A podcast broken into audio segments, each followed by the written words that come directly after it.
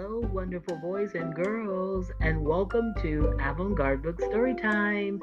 I am Cherie Hardy, and today I will be reading David Goes to School. This book was written and illustrated by David Shannon. If you have it, you can follow along with me. If you don't, it's quite okay. Just get in a comfortable place, get relaxed, and listen quietly to David Goes to School. David's teacher always said, No, David, no yelling, no pushing, no running in the halls. David, you're tardy. Sit down, David.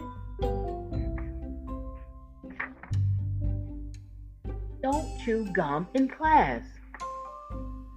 David, raise your hand. Keep your hands to yourself.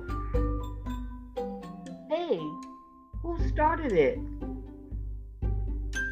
David, recess is over. Shh. Again?